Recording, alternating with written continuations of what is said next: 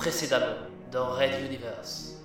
Le couple et le capitaine se tenaient déjà là à regarder le blanc, totalement pur, qui les entourait. Magellan venait de répondre à une pensée intérieure, malgré ses barrières levées. Allez, fais pas ta femmelette effarouchée, tout le monde attend. Mais qui? Fais-le Tu connais ces dieux comme moi, sinon plus, ils s'impatientent. Je les entends, et toi, tu peux pas les sentir avec tout ce qu'ils te donnent Raid Universe, chapitre 16. Vortex.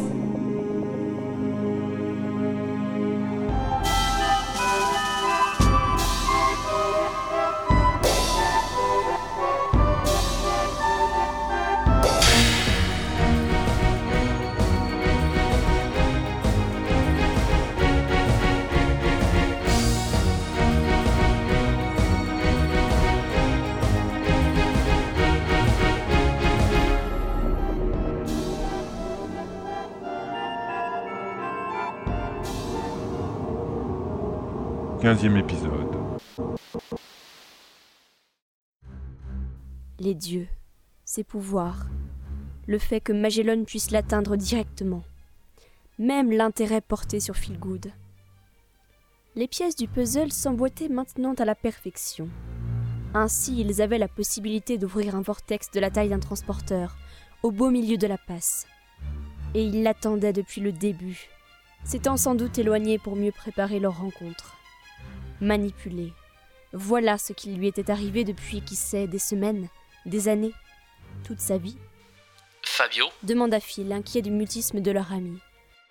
Il s'approchait pour lui poser une main sur l'épaule, quand celui-ci le retint d'un geste. Ce n'est pas la peine.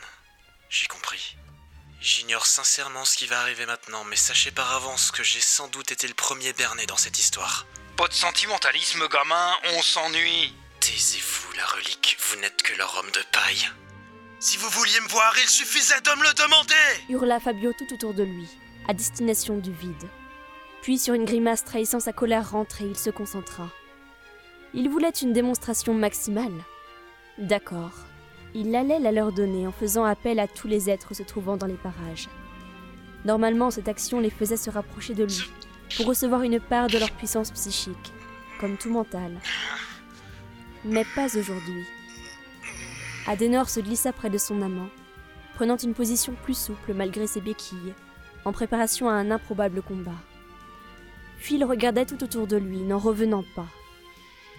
De leurs yeux écarquillés, ils voyaient des millions de petits objets translucides apparaître dans toutes les directions. Le blanc de l'univers se mouchetait de cuillères, de téléphones portables, de tournevis, de boîtes de conserve ou de fruits en surimpression.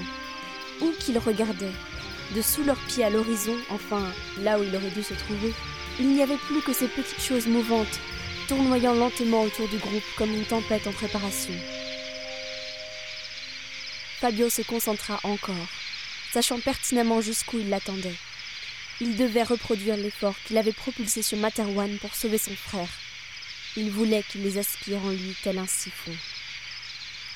Une ultime inspiration gonfla ses poumons, puis Fabio força peut-être plus encore qu'il ne l'eût jamais fait, laissant échapper un murmure de rage dans son effort de concentration.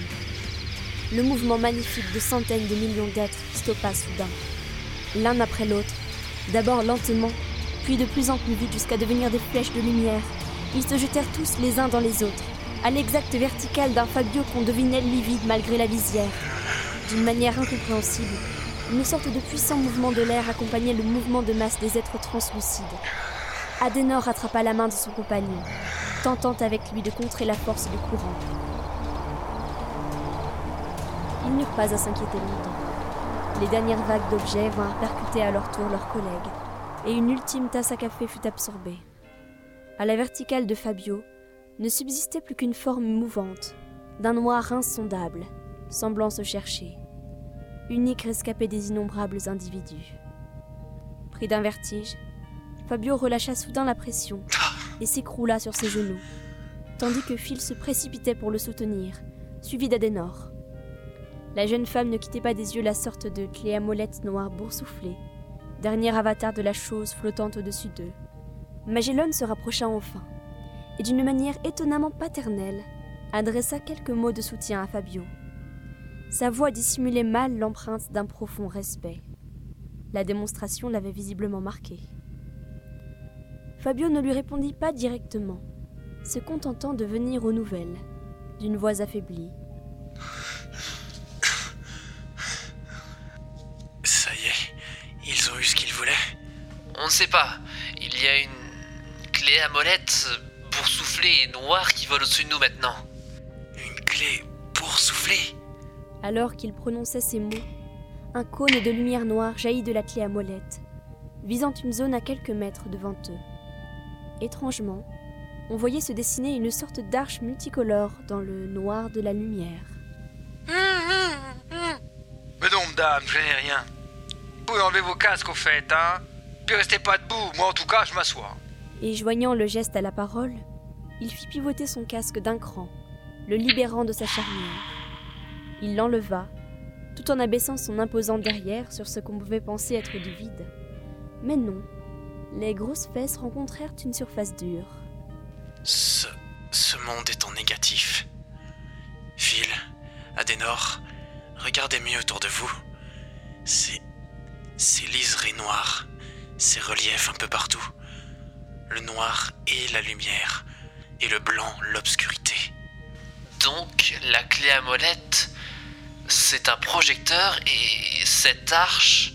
L'entrée principale, je dirais.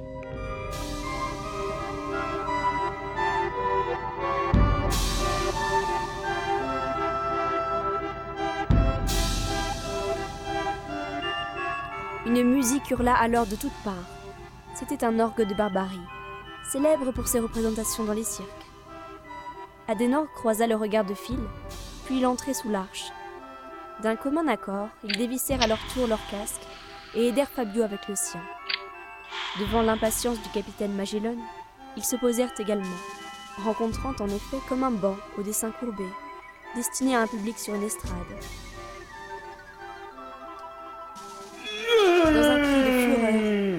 Sorte de monsieur loyal, bonnet noir et blanc, maquillage, micro et costume en queue de pie impeccable, surgit de dessous l'arche.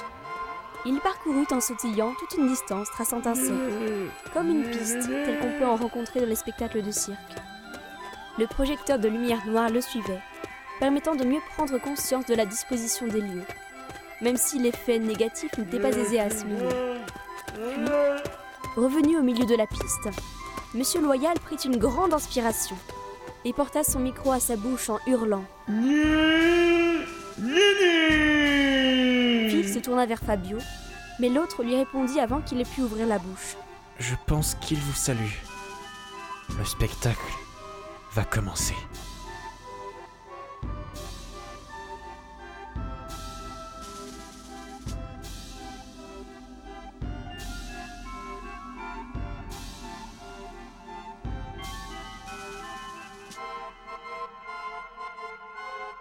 Fin du chapitre 16.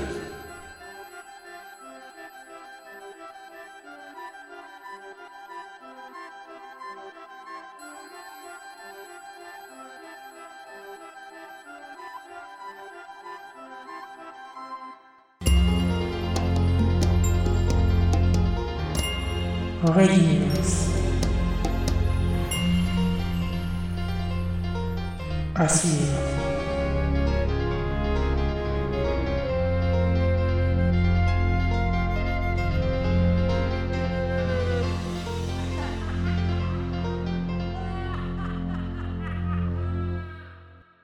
Retrouvez les musiques originales, les chapitres complets et les livres numériques de la saga sur reduniverse.fr.